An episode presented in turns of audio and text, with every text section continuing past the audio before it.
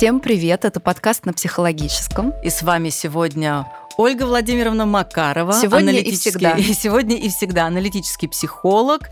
И Марина Петровна Пономарева, тоже аналитический психолог. А кто еще с нами в студии, Марин? Никого. Никого? Потому что гостей в студию мы не приглашаем. Да, и не планируем это делать. Точно. Поэтому, если вы там чего-то, то не надо. Не надо. Но мы об этом повторяем, мне кажется, каждый, каждый выпуск уже. Да. Что, ребят, у нас всего двое ведущих. И Это, это Ольга Владимировна и Марина Петровна. Не имеет никакого смысла. Да. Поэтому давай лучше повторим информацию, которая более полезна для повторения. А именно, не забывайте, пожалуйста, делиться нашим подкастом, ставить лайки, рассказывать о нас друзьям, репостить, писать комментарии и помогать нам в распространении психологического знания. Это очень важно, очень при очень важно. Я раньше, когда смотрела что-то или слушала, ну, чьи-то передачи, меня иногда даже подбешивало, что зачем-то они каждый раз повторяют. Я вот уже подписана, зачем они говорят, что надо это делать. А потом я поняла, что это надо, правда, повторять. Вот правда надо. И, кстати, каждый раз спасибо вам большое, наши дорогие слушатели, за вашу отзывчивость. Каждый раз после выхода выпуска с таким призывом я вижу, как действительно растет количество репостов, лайков, и все развивается и расширяется. Короче, люди забывают. Очень много повседневных дел надо напоминать. Надо напоминать. Так что будем вам напоминать. Да, а можно еще я кое-что напомню? В свете тоже последних событий о том, что, уважаемые слушатели, наш подкаст маркирован 18 плюс. Марина, точно. Пожалуйста, обращайте на это внимание. И не ставьте его детям. Правда, это как бы не шутка. Мы вообще серьезно про это говорим. Это может просто странно как-то звучать, но все чаще приходят сообщения о том, что стыдно слушать вас, ваши маты, эти матерные маты, бранные слова ужасные, англицизмы злоебучие, или как там было? Мерза... Мерза... Англомерзкие. А, ну да, точно, перепутала несколько букв в слове злоебучий и англомерзкий. Извините. Появляются эти сообщения, которые мы с недоумением с Мариной читаем, потому что, друзья, этот подкаст, он ну, не для детей, и даже не для подростков, он для взрослых людей, и на нем на всех площадках стоит маркировка 18 Если вы хотите что-то слушать с вашими детьми, выбирайте другой контент. Этот контент не подходит. Да, и есть контент для детей, не просто так там маркировочка стоит для детей. Есть контент для взрослых, это обусловлено не только даже какими-то социально-моральными историями, хотя ими тоже, но и еще особенностями развития в каждый период. Поэтому это ваша индивидуальная ответственность смотреть, что вы смотрите, что вы слушаете и с кем вы это слушаете. Поэтому будьте так любезны, берегите себя и своих близких. И не включайте детям контент с маркировкой 18+, потому что это достаточно странно получать такие отзывы, и я сразу думаю о том, что, ну, я надеюсь, что вы не заходите на порно-сайт и не пишете там отзывы, что что-то у вас очень много гениталий в кадре, с детьми посмотреть нельзя. Ну так там же написано сразу, что это с детьми смотреть не надо. Это 18 То же самое, наш подкаст. Вот представляйте, что вы заходите на сайт для взрослых. Так и есть. Так и есть. Но мне понравилась сейчас твоя аналогия.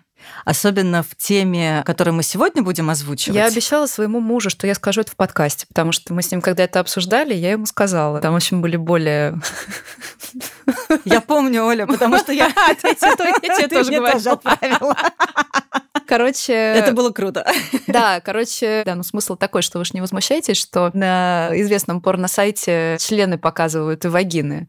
Пипец, там тыкают членом в кадр. Я зашла с ребенком посмотреть, а они суют. Это ж вообще, я же пожалуюсь, пожаловаться можно. Блять, куда?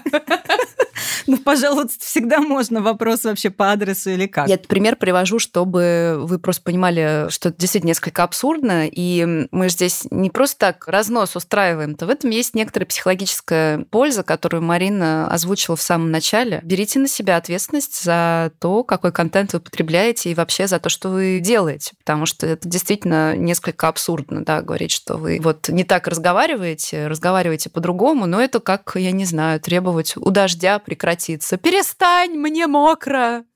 Да, это, конечно же, вас должно навести на очень полезные для вас мысли. Надеемся, но скорее Надеемся, всего вам скорее всего. разорвет жопу от ярости сейчас. Да, и нам придет еще одно письмо, но побудьте с этим. У нас есть прекрасный выпуск, посвященный еде и всем аспектам еды, А что ты сейчас на еду? А потому что потребляемый контент. А, что а, вы о, потребляете? о, ага, ага. Это ваша да, индивидуальная ответственность. И нехер на нас, как говорится, нехер на зеркало пенять, коли рожа крива.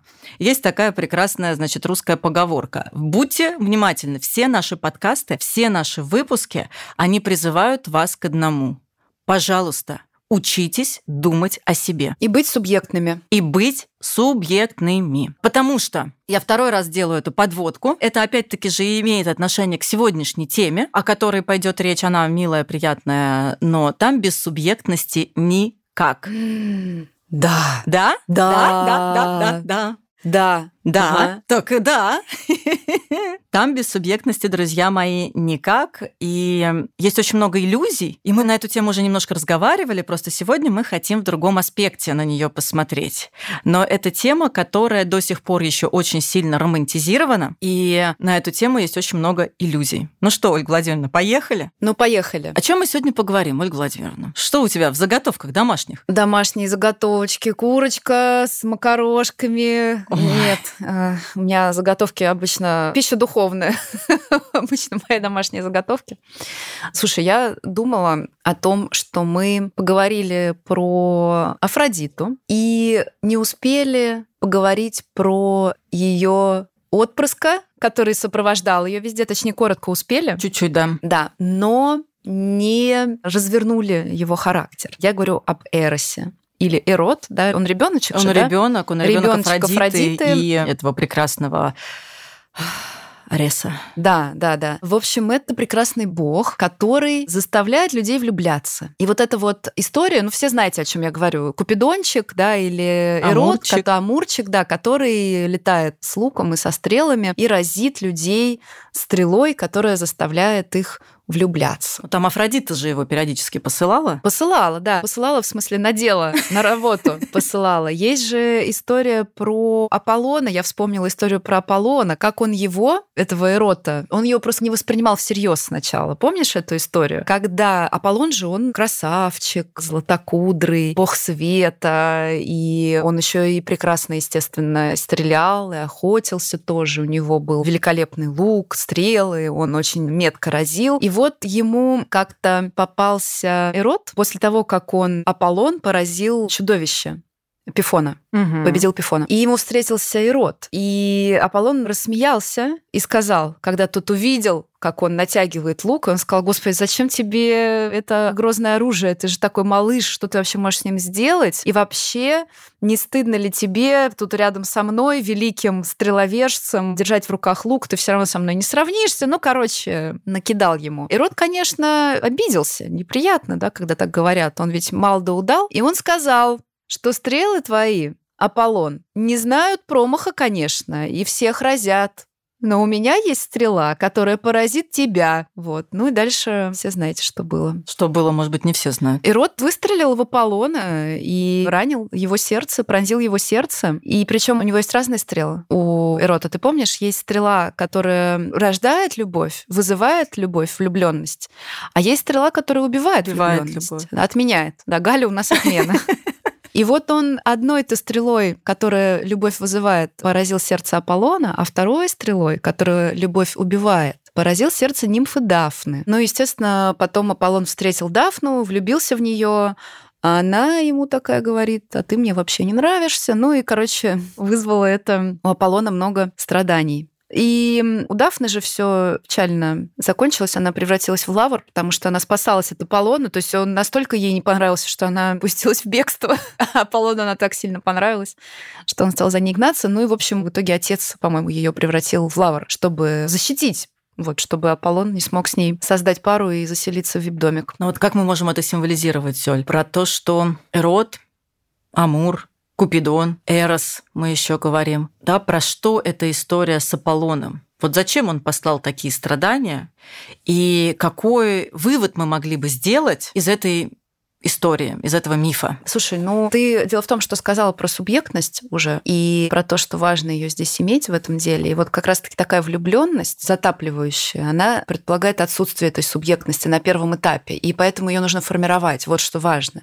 А любовь уже предполагает как раз ее формирование. Вот такой вариант влюбленности, вариант отправки идеализированных своих проекций на другого человека, а Эрот, Купидон, он как раз отвечает за влюбленность, вот за то, чтобы вот, вот этой вот стрелой поразить. Почему стрела? Вот эти вот метафоры, стрела, солнечный удар у Бунина, у Булгакова вообще есть, по-моему, метафора убийца, который подкрался из-за угла про любовь. Это все таки не про любовь, это именно что про влюбленность и про такую одержимость страстью и влечением на первых этапах этапах отношений, которое необходимо для того, чтобы вообще себя направить и чтобы иметь мотивацию строить эти отношения.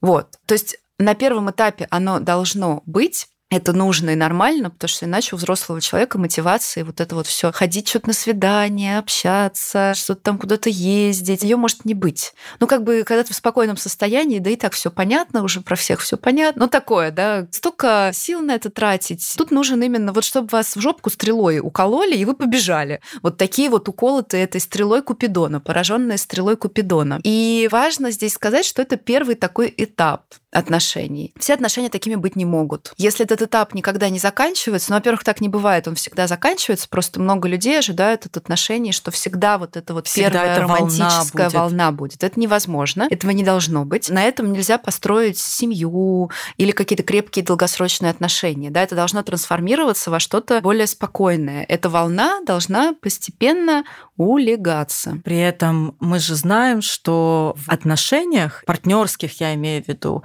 интимных отношениях, сначала идет огромная-огромная волна, которое позволяет нам подняться, да, как-то вот направиться. А потом оно постепенно начинает устаканиваться, и мы остаемся, то есть нас качает, у нас все равно эти волны происходят, но уже колебания не столь выражены. Амплитуда. Есть, амплитуда, другая. да, амплитуда другая. То есть мы всегда ведь балансируем на сближение, отдаление, сближение, отдаление.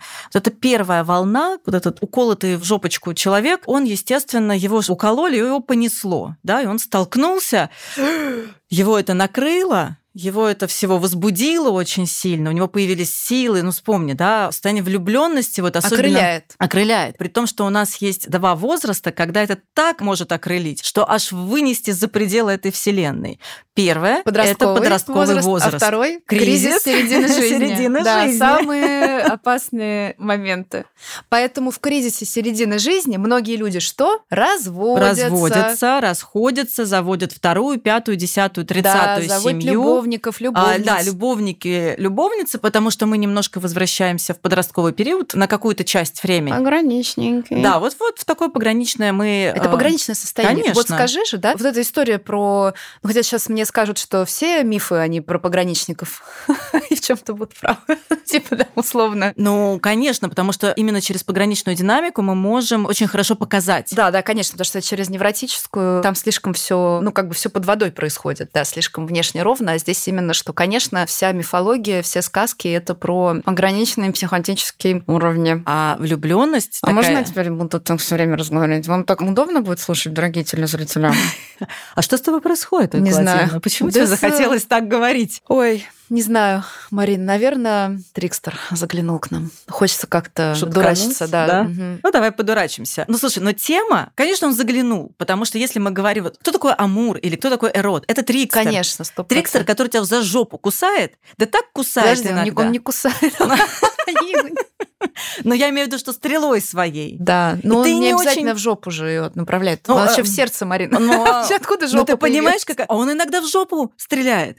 Нет бы в сердце стрельнуть. А он иногда, да, кстати, понимаешь, да. зайдет с другой стороны. Бывает. И ты думаешь, вот что, блин, с этим делать? Точно. Он, получается, никогда не промахивается, в человека всегда попадает, да. но не всегда в нужную часть. Точнее так, иногда все таки наверное, нужно кому-то, чтобы стрела полетела не в сердце, а в какое-то другое место для того, чтобы что-то, какие-то трансформации. Конечно, чтобы, что-то, что активировалось. от э, акупунктурный массаж от эрота. Да, акупунктурный массаж вообще гениальная что вот тебе, пожалуйста. Это очень неоднозначный персонаж, Ирод. очень неоднозначный персонаж, потому что он может прийти и выстрелить так, что попасть в сердце и в два сердца, и эти два сердца потом пойдут вместе, и у них получится что-то создать третье, и не обязательно это дети, а я имею в виду, но вот что-то создать третье и сделать в этом мире на капельку больше любви, например, а может по-другому поиграться. И тогда это может вообще развернуться в любую другую историю. Вот смотри, в православии есть Петр и Февроний. Угу. Ты знаешь этих святых? Угу. Муромские. Муромские. Ведь там какая была история? Там тоже постарался Амур. Князь Петр заболел проказой там чем язвами какими-то да покрылся. какими-то язвами ему сказали что вот есть такая прекрасная девчина которая травами лечит и вообще исцеляет всех сказал ну если она меня вылечит я на ней женюсь она его вылечила а он такой ну она обычная крестьянская девушка не пойду отказался от любви да, отказался от стрелы Амура. Что с ним потом произошло? Он опять покрылся Его язвами. скукожило, да, еще Его хуже. еще хуже скукожила, и пришла к нему обратно Февронья. Он сказал, «Ну, прости, давай, обратно, вернись. И после этого он уже на ней женился. И дальше очень классно же разворачивается история, когда они начинают создавать что-то свое, вот как раз-таки вот эта влюбленность. И там же разворачивается про то, что влюбленность все, они начинают по-взрослому жить. А по-взрослому это когда бояре тебя нахрен выперли из княжества и сказали, ты женился на простолюдинке, вот и простолюдином и будь. Их выгнали. А когда они поняли, что без него никак, их обратно позвали. Он от нее не отказался, да, и из этого создалось что-то действительно такое то, что мы сейчас почитаем, ну, в православном мире, я имею в виду, то, что почитается, то, что является символом на самом деле вот этой парности, диады, такой крепкой, хорошей диады. Но там не про страсти, там уже не про страсти. Интересно, что такая синхронистичная штука. У меня на днях прям был разговор с одним человеком про Петра и Февронию, и мы обсуждали с точки зрения как раз-таки православия и христианства, и совмещение всего этого на самом деле на практике со славянским миром. В целом, вот время, в которое корнями вот эти все легенды, подобные легенде о Петре и Февронии Муромских, уходят, они, конечно, дохристианские эти времена. И эта история, она про то, что... А, и таких, на самом деле, христианских много легенд. Короче, что я хочу сказать? Это другая тема, не совсем про любовь, но просто раз уж ты сказала, это интересно. Мы прекрасно знаем древнегреческую мифологию. Ну ладно, не прекрасно, но знаем. Мы ее знаем. Но мы ее как минимум знаем. Древнегреческую мифологию знаем, римскую мифологию знаем, скандинавскую мифологию даже знаем. Мы вообще ни хера не знаем славянскую мифологию. Ты вообще задумывалась об этом? Я задумывалась об этом на днях. Вот спроси меня, Марина Петровна, какие были божества у славян? Перун да Велес. Велес, да. На этом мои познания к моему огромному стыду заканчиваются. А ты понимаешь, в чем дело? Даже не только в том, что мы вот конкретно мы не знаем, мы там что-то не читали, например, да, или там, не знаю, что-то не запомнили, а не сохранилось очень много, очень много мы потеряли, и очень много восстановленного, даже информация вот о языческом пантеоне славянском, она достаточно фрагментированная, то есть там Перун, Велес, Мокош, то есть это все как бы, знаешь, как репродукция. Во-первых, есть спорные боги. И есть вопросы, да, что все-таки они такие были или не такие, так назывались или не так. И известно, что что-то просто не дошло. Короче, это на самом деле удивительная вещь, но мы плохо знаем славянскую мифологию, потому что мы ее и не очень-то донесли до наших времен. То есть мы на самом деле настолько не в контакте со своей идентичностью народной, национальной.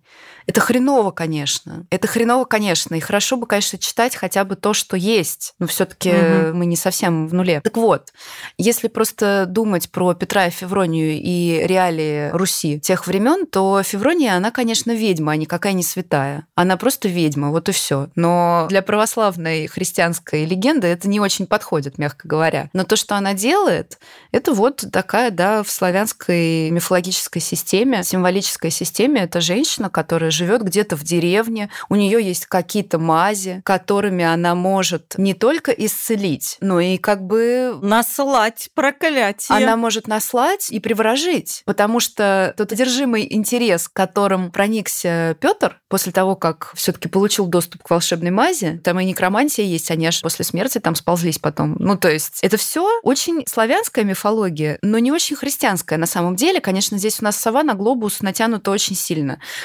Христианство натянуто, как эта самая сова, на наши широты, потому что изначально это ну, не совсем такая подходящая нам история. Нет, в итоге все, конечно, да, прекрасно, все красиво, все улеглось, мы уже давно с этим, но просто интересно, что было до этого. То есть под этим что-то есть, и это что-то архетипически все-таки архетипически для нас является более однозначным и крепким строительным материалом идентичности, чем христианство даже. Вот так. Оно поэтому и проскакивает так, проскальзывает, я бы так сказала. Этого же много даже вот вмешано. Это как вбейте белки в сахар, да? Вот да, так вот. вот вбейте белки в сахар, потому что если мы посмотрим на нашу православную традицию... Наверное, сахар в белке. Вот, Но... кто-то у нас мамин кулинар. Тут второй такой же сидит. Бейте, да, да, вбивайте. Не, я просто представила. Ну ладно. Сначала белки взбивают, а потом туда уже вводят. Ну ладно. Вот и у нас так. Вот, вот, вот. Потому что так и есть. По сути, у нас перепутано все немножко. Такая у нас, конечно, ебучая мозаика получается. Меня это расстраивает, честно, расстраивает. А тебя расстраивает то, что само по себе мозаика, или то, что мы эту мозаику не знаем, что мы на ощупь живем? Меня расстраивает, что это именно, Марин, на психологическом языке мозаично в плохом смысле фрагментировано, понимаешь? Не то, что это лоскутное одеяло какое-то разноцветное, это само по себе, конечно, хорошо, когда много всего вбито, да, вот если тебе брать, возвращаться к кулинарной аналогии, это кексик, он и с цукатами, и с ромом, и с изюм, ну, то есть такой, да. Но вот в том-то дело, что оно внутри нас, в нашем бессознательном, оно фрагментировано в плохом смысле, понимаешь, разорвано. У меня сейчас странная идея, очень странная идея. Не думаешь ли ты, что что сейчас ебанутая абсолютно, конечно, мысль, что вот эта фрагментация, ну, помимо того, что она пропитывает нас, и не в самом хорошем смысле этого слова. И в этой связи у нас на разных уровнях появляется такое... Расщепление? Расщепление. Вот оно появляется такое расщепление. Я это имею в виду, да. Вот в этом расщеплении мы и живем. Да, да. Понимаешь, вот тут масленица, а вот тут пост, когда ты челом бьешь. И если говорить... А вот... подожди, а еще третье. А вот тут модный ресторан, где постное меню. И люди пост как диету используют, чтобы несколько килограмм к весне сбросить. Вот тебе третий еще кусочек. И у нас таких еще там 50. И возвращаясь к нашей сегодняшней теме, к теме Амура, Купидона, Эрота, это же и в этой сфере очень проявляется. В нашем переживании, в нашем отношении, любви, отношений и, как бы это еще выразиться там, вот я пытаюсь это, понимаешь, поймать за какие-то... Это знаешь, когда очень тонкое ушко игольное, и надо туда захерачить ниточку. Она вроде не толстая, но, блин, вот все время никак не можешь поддеть ее. Я к чему? Первое, это про расщепление, конечно, что эта мозаичность дает нам жесткое расщепление, как снаружи, так и внутри. И это расщепление, конечно, будет пронизывать разные наши уровни. И в том числе уровень отношений, в том числе уровень отношения к такому феномену или к такому чувству, как любовь. Иногда мне кажется, что отсутствие эроса, вот я не знаю, у нас в культуре, мне кажется, его нет как такового, как отдельного. И ты абсолютно права, потому что если взять даже средневековую поэзию, средневековое литературное творчество, на Руси в русском творчестве любовь появляется позже всего. То есть, например, в европейском творчестве тема любви уже была центральной, а у нас она самая последняя появилась. Да, этот архетип есть, но он как будто бы не оформленный, не оживший. Я могу ошибаться. Я не такой большой знаток славянской мифологии, и мне стало даже интересно вот сегодня. Как раз-таки я бы покопала. Но у нас его как будто бы нет. И это сказывается на восприятии отношений, восприятии любви и восприятии влюбленности. Та же самая история итальянская, там Херова туча лет, Ромео и Джульетта. Кто еще у нас? Валентин и Валентина. Кто у нас? Петр и Февронья, и то, которых там после вообще появления этой истории, этой легенды, сильно позже появляются. Спустя там что-то 300 лет только они начинают что-то смотреть. И то вот это неоднозначник только так. Ты понимаешь, оно и не очень пришивается сюда, потому что это же недавно праздник этот учредили. Как праздник, да. Да, и ну, он нужен. Его надо было сделать. Но я так понимаю, что реально вот стали искать. А кто из наших, ну, логично, что святых, хотя я не знаю, может и не очень-то логично, потому что как бы христианство это не единственная конфессия, которая вообще-то... Да вот, блядь, и все вот так Понимаешь? И все вот Да. так. А что делать с этим Петром и Февронией? Мусульманам, буддистам что делать, шаманистам что делать? Вы знаете, что в нашей стране официально, по официальным данным, буддистов 500 тысяч, а шаманистов 700 тысяч. А почему шаманизм у нас не признан тогда религией? Пусть с чьей-то точки зрения архаичной, но тем не менее все прекрасно знают. Хорошо, ладно, я прекрасно знаю. Я бывала в Тыве и общалась с шаманами, и они просто как бы чартерами их возят на Новую Ригу к нам периодически. Ритуалы проводить у истеблишмента. Ты в курсах? Нет. А я в курсах. Вы теперь тоже, дорогие телезрители, а это вам из первых уст. Новый вид перверсии, простите меня, пожалуйста. Я тут недавно новости прочитала, что самый популярный на корпоративах, и я точно знаю, что это так, самый популярный на корпоративах это таролог, нумеролог, рунолог и это так я далее. тоже знаю, да. Это вот прям уже новость, которая не А новость. почему ты считаешь, что это перверсия? Потому что, помнишь, мы с тобой когда говорили про архетипы, что есть архетипы, а есть стереотипы. Да. Вот есть духовная практика, Ага. А есть духовный Диснейленд. а есть духовный меня. Диснейленд. Поняла. Вот что давай. ты имеешь а в виду. еще, понимаешь, раньше цыгане были с медведями, а теперь давай нам захуячим шамана. Точно, ага, да-да-да, все так. А еще я просто вижу в этом бессознательную сильную необходимость, потребность, которая не может прорваться через наше ригидное эго, которое более западное. Хотя мы здесь всегда в раскоряку стоим в России, потому что у нас одна нога там, вторая тут. Мы же между Востоком и Западом, это в этом наша особенная историческая территориальная роль. У нас интересный выпуск у нас про Эрос, да, получается? Да, про Эрос у Ну, нас прям- извините уже. Я просто хочу сказать, что это прорывается на самом деле потребность иметь этот контакт с природным, с архаическим внутри себя, с какими-то достаточно такими первобытными, бессознательными вещами. Потому что, понимаешь, вот у нас так и есть. Вот у нас официально как бы Петр и Феврония, но это, послушай, оно не приживается. То есть это как бы прилепили, но я вижу, что как символ это не работает. Но при этом мы возим шаманов, но мы их не признаем, потому что когда нам надо что-то, мы говорим, не, ну, конечно, это же, ну, нет, ну, ну, конечно, нет, значит, нет. У нас вот, когда какое-то официальное собрание, у нас там в Кремлевский дворец кто едет? Равин, Мула, христианские православные священники, да, ламы едут. И прекрасно, хорошо, что едут, да. Но закономерный вопрос, а почему шаманы не едут, если у вас к этой конфессии тогда относится больше людей, и вы сами их себе возите? То есть мы как бы возим, да, но как бы это не считается. Ну, то есть вот это вот, да, есть, что вот эта потребность, она кажется такой стыдной, вот этого как раз-таки контакта с природным внутри себя. А это и есть про Эрос.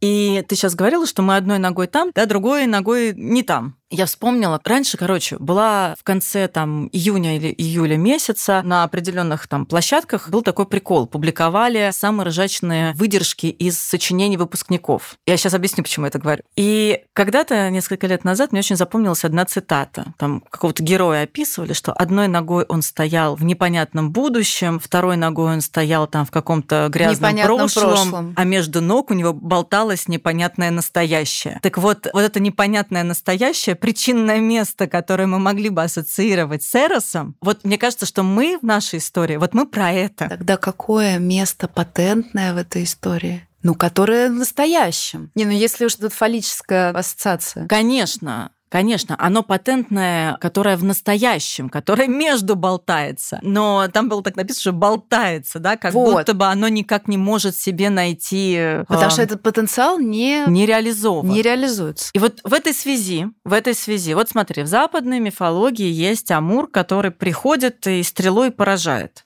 И есть некий трек, понятный в мифологии.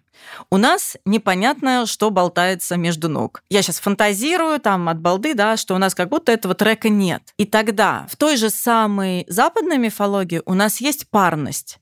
Зевс и Гера, Афродита и Арес, и не только Арес, там у нее много пар было, она нам продемонстрировала разные возможности. Амур и те же самые. Да там действительно все демонстрируют разные возможности. У нас сейчас внимательный читатель возразит, невнимательный, может быть, тоже, но у нас, правда, с парностью проблемы, это все появляется гораздо-гораздо позже. И да, вот скажете, там Василиса Прекрасная и Илья Муромец, например. Но Василиса Прекрасная и Илья Муромец вот в той форме, в которой мы это знаем, это уже больше такие адаптированные для ранней школьной программы былины, потому что вообще в былинах у богатырей не, Не было было. баб. Ну, то есть там как раз-таки вот путь к женщине, он считался херовый. Ну, то есть надо было вот идти, значит, Русь спасать матушку, и вот это вот все Матушку, кстати. Матушку, там материнский комплекс. Да. Там захваченность материнским комплексом. Мгм. У нас даже если мы возьмем там более поздние истории, ну, условно христианские. Но возьмем там легенду про Ксению Петербургскую. Я все пары ищу. Я все ищу пары, понимаешь? И не могу их найти. Но вот одна пара это, конечно, Петр и Февронья. Ксения Петербургская известная святая, ну, человек, который был причислен к лику святых. Но если мы посмотрим на историю, ну, там тоже парности нет. Там есть идея, что она покровительница влюбленных, она покровительница тех, кто любит, она покровительница тех, кто там в пару хочет, но она как таковая пару в буквальном смысле ну, не демонстрирует ее. Он умер, она осталась одна в 26-летнем возрасте. И что она делает? Она выбирает путь юродства. Она всем пожертвовала, облачилась в одежды мужа и ходила, называясь его именем, и говорила, что он жив, а она умерла. И тогда что получается, что у нас в основном мужчины родину мать спасают, а не подвиги ради прекрасной дамы совершают, да? И кажется, Эроса не хватает нам вот, на земле вот. русской. Так, значит, люди из правительства, свяжитесь с нами. Мы с Мариной Петровной вам идеологическую концепцию готовы разработать. Мы выявили, выявили проблему русского человека. Да,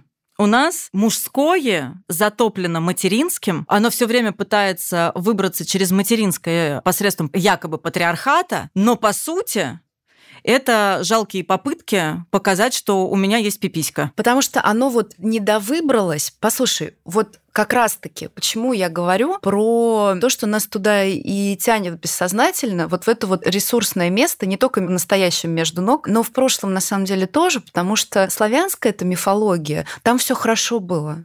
Там с этим все хорошо было.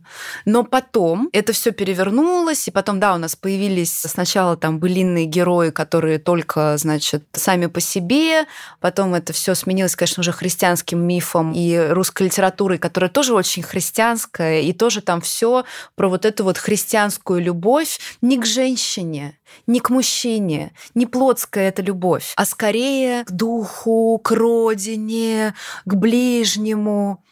Эроса нам не хватает. Не хватает, не хватает. И мы сейчас посмотрим на... Блять, я все равно скажу это. Давайте посмотрим на современных мужиков. Давайте.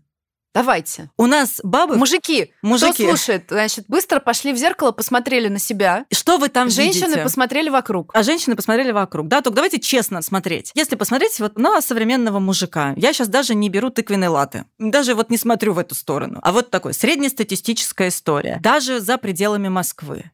Ведь это история про мужика, который ищет маму. Большая Пусть часть. мама услышит, Да, да. пусть мама найдет. Мужчина, который... Там нет эроса, как вот выделенного эроса, там есть мамкин пирожок, и неважно, борода у него, 50 лет ему. Это условно недолюбленные или перелюбленные мальчики, которые никак не могут выбраться из-под мамкиной сиськи. Именно из-под. Здесь уже, ну, именно этот предлог подходит, потому что когда тебе уже ты бородатый ребеночек, то уже она тебя задавила, если ты не сепарировался. Она Конечно. тебя не кормит уже, а просто как бы прижимает к земле. И вот начинается вот все эти пиздострадания, что женщины не те, что вот нет такой прекрасной, ради которой я бы встал. Ты ни ради кого не встанешь. В смысле, ты не встанешь ради...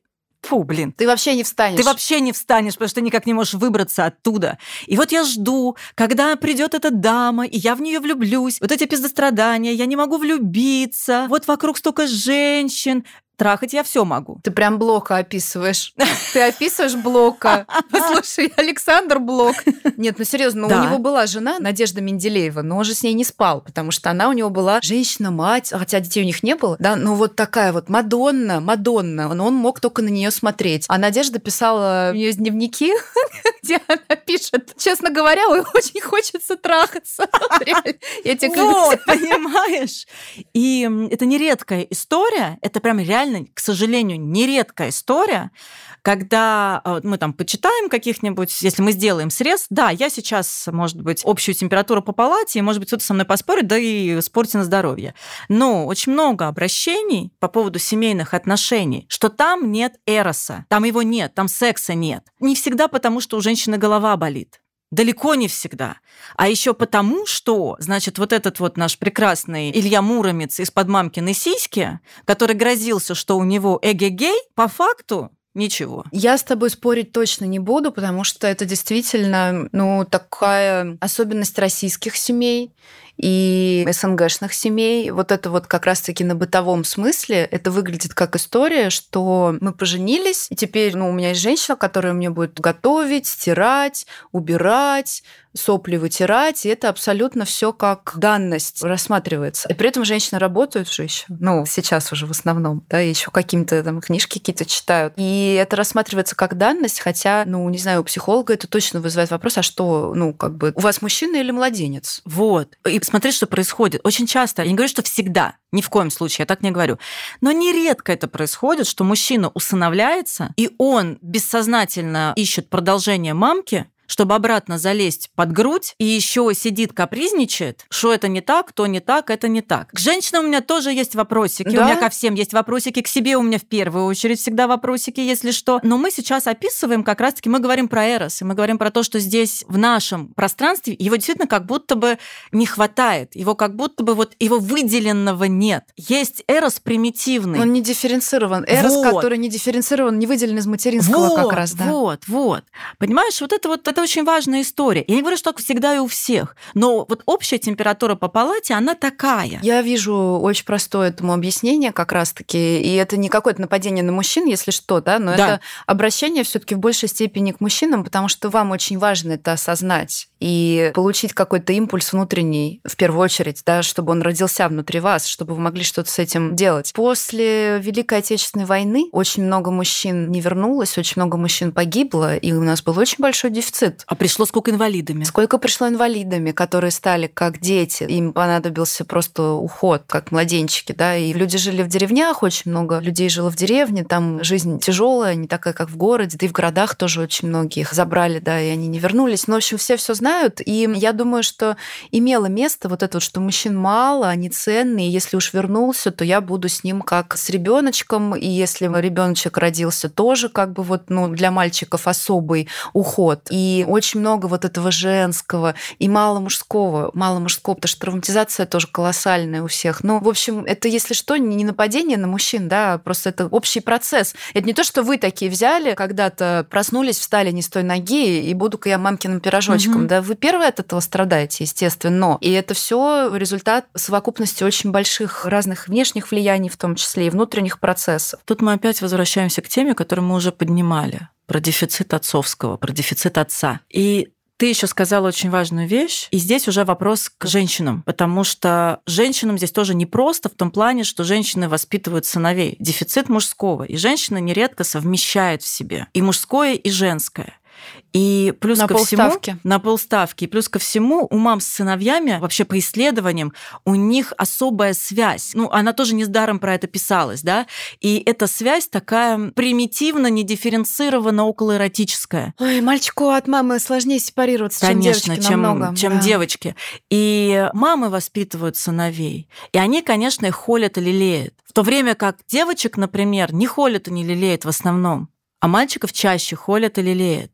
При том, что иногда это бывает такой непоследовательно. Здесь я холю и лелею, а здесь я пренебрегаю чем-то. А здесь ты мужик, вытри сопли. Да. Вот. И вот начинается такая сбивка. Вдруг. Вдруг. Ну и где же там выделиться Эросу? Вот всю дорогу мы пытаемся с тобой как-то да, обрисовать, что если мы говорим про выход на взрослые отношения, то есть это выход через дифференциацию, и это выход через Эрос. Взрослые отношения содержат в себе компонент детско-родительских, но в маленькой в маленькой части. Помимо этого, там есть еще много чего. И вот это важно. Вопрос пропорции очень здесь Про... принципиальный. Да, это принципиальный вопрос пропорций. Принципиальный вопрос. И отсюда еще и представление о паре и о семье. Оно у нас разрушено. Ну, скорее, может быть, оно уже и не создано. Не знаю, я не могу ответить на этот вопрос. Но в настоящий момент у нас достаточно серьезный кризис института брака именно в силу того, что та модель, которая была, она уже не то что не актуальна, она вообще никаким задачам не отвечает. И про это у нас тоже есть выпуск, если что. Да. У нас с тобой про все есть выпуск. Но это она нигде не отвечает. Но если брать конкретно нашу мифологию отечественную, то да, то мы вообще еще у нас действительно еще не выделился Эрос. Но я считаю, вот если брать срез того, что было, того, что есть у нас, какая информация о культуре у нас есть, какие записи, я считаю, что все-таки я сейчас как этот Велимир Добронравович просто вошел в чат. Но слушайте, ну правда, самая здоровая вариация это славянский период. Языческий. Потому что это такая же вот, ну, как бы база, как древнегреческая мифология. Нет, понятно, что там описано, там все и перверсии всякие описаны, все есть, понятно. Но вот в плане, наверное, баланса Эроса и Танатоса, материнского и дифференциации из материнского, вот мне кажется, что там самая уравновешенная история из того, что у нас было, потому что потом у нас все время какие-то перекосы. А там было все. У меня теперь вопрос. Вопрос от слушательницы из Москвы, Марины. Здравствуйте, меня зовут Марина. Здравствуйте, Марина. Спасибо вам за ваш подкаст, мне он очень нравится. Я что-то не понимаю, что-то понимаю, но у меня вот возник вопрос в этой связи. Уважаемые ведущие подкаста... Что-то не понимает она, да. Хорошо. Уважаемые ведущие подкаста, скажите мне, пожалуйста, вот вы выделили такую, ну, проблему, условно назовем ее, да, что у нас не дифференцирован эрос. И, соответственно, получается, что в нашем внутреннем мире этот эрос, возможно, тоже недостаточно как-то оживлен. А как можно оживить Эрос внутри себя. Так, хорошо, Марин, спасибо вам за вопрос. Сейчас придет наша ведущая Марина и ответит на него. Сам шучу, сам смеюсь. Здравствуйте, уважаемые.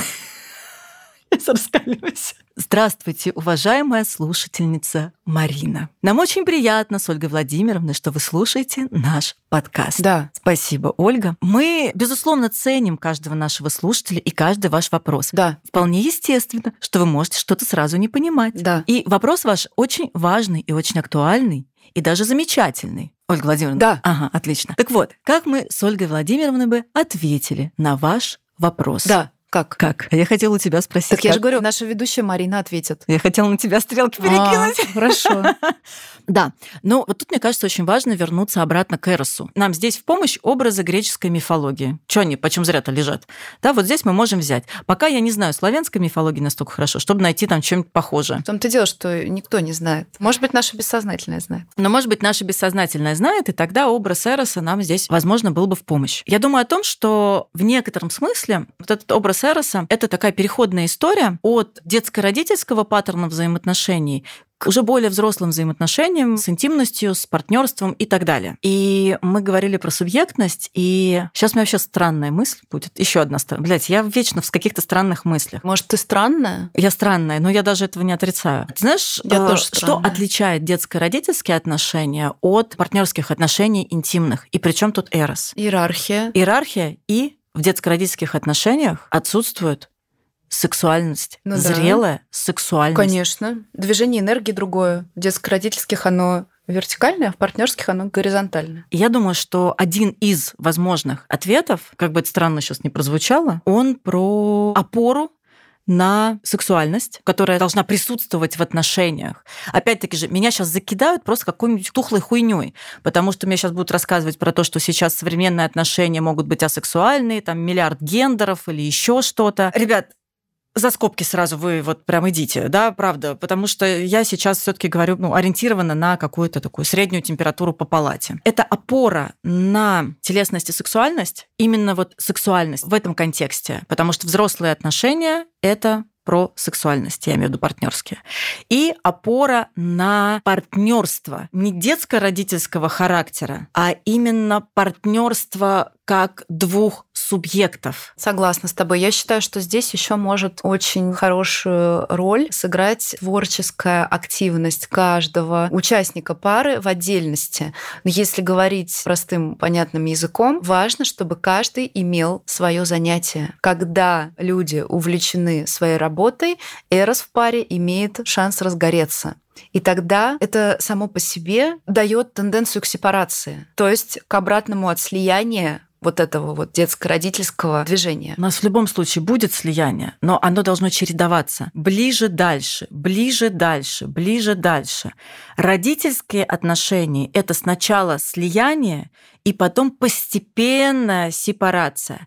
Партнерские отношения – это балансирование на страсти и страхе. Дистанция приближения, дистанция приближения. Все. Ну, в смысле, это не все, конечно. И тогда, тогда есть у вас тоже ваша индивидуальная ответственность про то, как вы живете и проживаете свою жизнь, и как удовлетворены ваши потребности. Ну, то есть, есть ли место, где разгореться эросу, такому хорошему, здоровому эросу? Пространство. Ну, пространство, Мгм. да. Есть ли это пространство? Потому что большая часть отношений строится по принципу дефицита. Причем дефицита родительского. Мы об этом миллиард раз говорили. Просто вот мы с Ольгой Владимировной, мне кажется, уже сбили губы в кровь. Но еще, наверное, миллиард раз скажем, потому что это слишком такое общее место сейчас. Да, это не значит, что это плохо. Это значит, что на это стоит обратить внимание, что большая часть наших отношений, и, кстати, не только партнерских, она строится по принципу дефицита.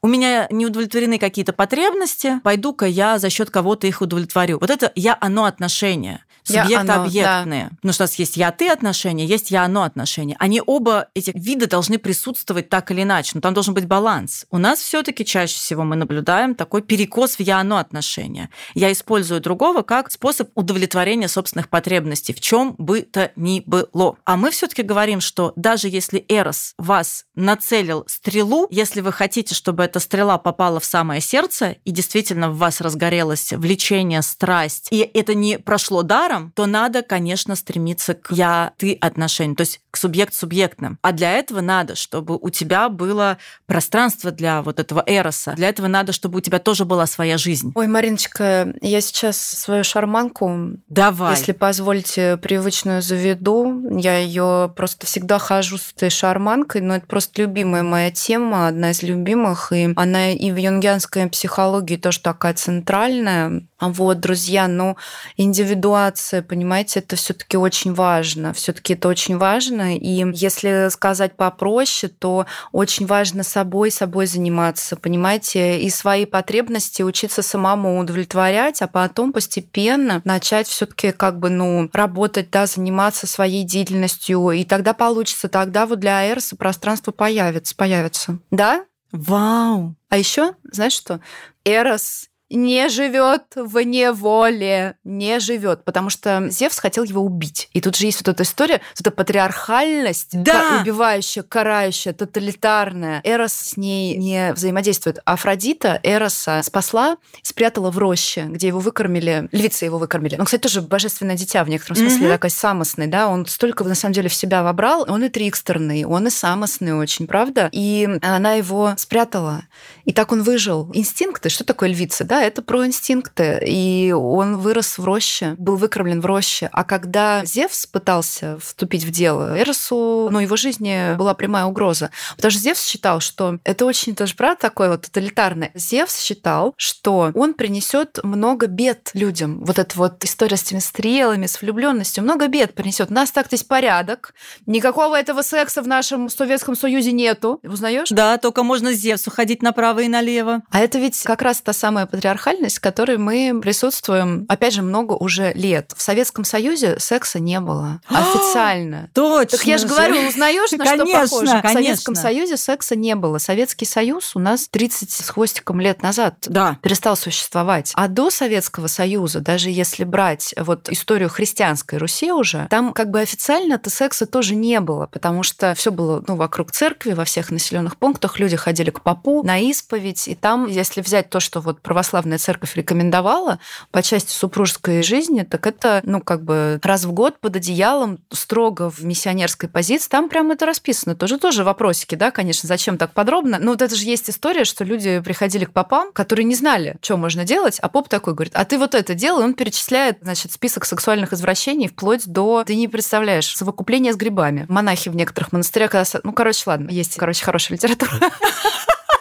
Да, я просто... Это тоже вот про исследование быта, да, ну, он вот такой был. И они, значит, идей подкидывали. Но по факту полагалась епитемья, если ты, значит, сознавался, что ты, например, там, вообще там в позе женщина сверху, это ужасно. Ну, то есть это вообще прям надо покаяние и пост, и наказание. Вот. То есть все супер как бы должно быть строго. Но что меня здесь, опять же, вдохновляет, что все-таки вот это народное бессознательное и народное природное движение, оно все равно всегда есть, потому что в Советском Союзе, понятно, секса было достаточно, его официально просто не было. Так а, и у крестьян там так было, что только не было. Так я тебе говорю, что они приходили к этим попам, попы им доставали этот список и спрашивали, а делали ли вы вот это? А человек, он не догадывался, что это можно было делать, он такой, о, вот про себя, конечно, нет, нет, конечно, мы нет, нет, батюшка, мы только, значит, это...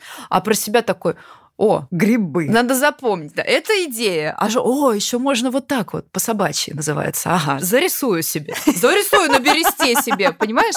Понимаешь? Да. То есть, и это опять же про то, что либидо срать на ваши все патриархальные вот эти вот ограничения. Оно все равно прорвется. Ну и те же самые патриархальные ограничения мы знаем, что творили ба, ба, как он?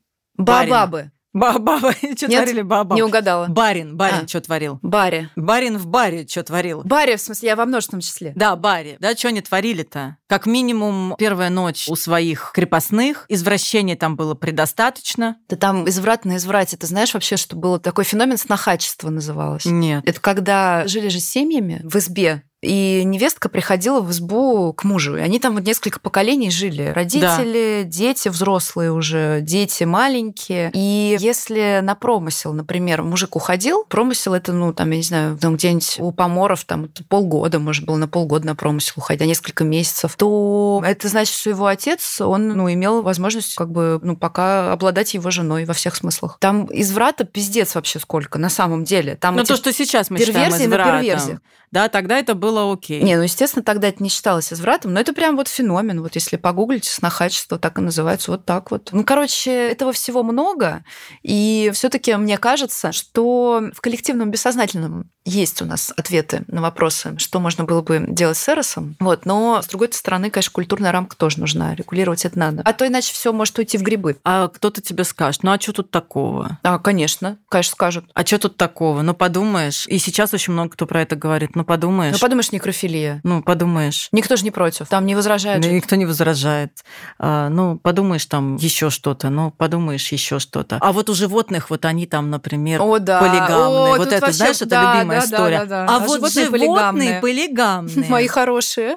Ну, если вы себя идентифицируете с животным, Да-да. ребят, ну тут как бы вопросиков нет вообще никаких. Да-да, конечно. Да, там вы только определитесь, вы кто там, конь или мышь. Кстати, или не все животные, собака. потому что полигамны. Тут важно уточнить. И да, вы там уточняете, потому что там, ну, не все животные все-таки полигамные. Мы знаем прям целые отдельные виды, которые действительно э, моногамные. И тут, моногамные. я считаю, надо к насекомым тоже, да, присмотреться. Да, Как- может как- быть, вдохновиться, Может, может быть, кого-то вдохновят насекомые, ребят, да. Поэтому, да, с одной стороны, Эрос, который любит пространство и любит волю, волю, где можно вот разгуляться. А с другой стороны, смотри, культурная рамка, которая направляет эту энергию, Канализируют. канализирует. Тоже очень она нужна. Вот все всегда нужно. Мы поэтому говорим, и материнское, и отцовское, вот важно, чтобы Конечно. был баланс. Но это не относится к тем, кто себя идентифицирует с животным или насекомым, ребят. Да, если вы там паучок или там барашек, то вы... Да не парьтесь. Не парьтесь, Да, это не вообще не к вам это Это, да, всё это вам это- не надо. Живите свою лучшую жизнь и ищите себе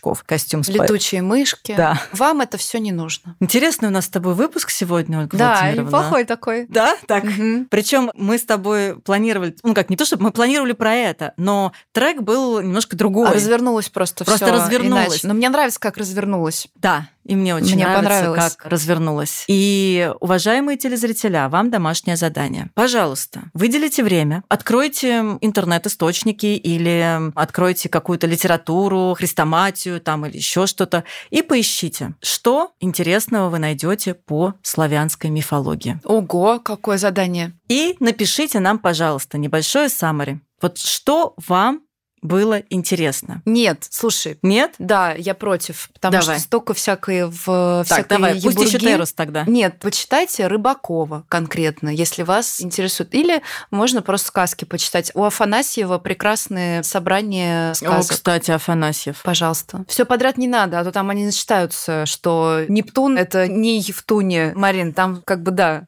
это очень хорошее все-таки поле для психотического, именно потому что оно не оформлено настолько вот четко, насколько греческая, например, мифология. Там никуда. Шаг влево, шаг вправо. Вот у тебя есть вот вариант по Одиссее, вариант по Илиаде. Гомер написал вот так, у Овидия вот так. Все как бы конкретно, да. А тут не Евтуне, пожалуйста, все, что хочешь. Поэтому давайте Рыбакова, Афанасьева, почитайте и выберите что. Что привлекло ваше внимание, что вам оказалось наиболее интересным, впечатляющим, каким-то для вас открытием? То есть то, куда ваш взор примкнул, то, что вас притянуло. Ну и если что, пишите. И запомните четыре фамилии.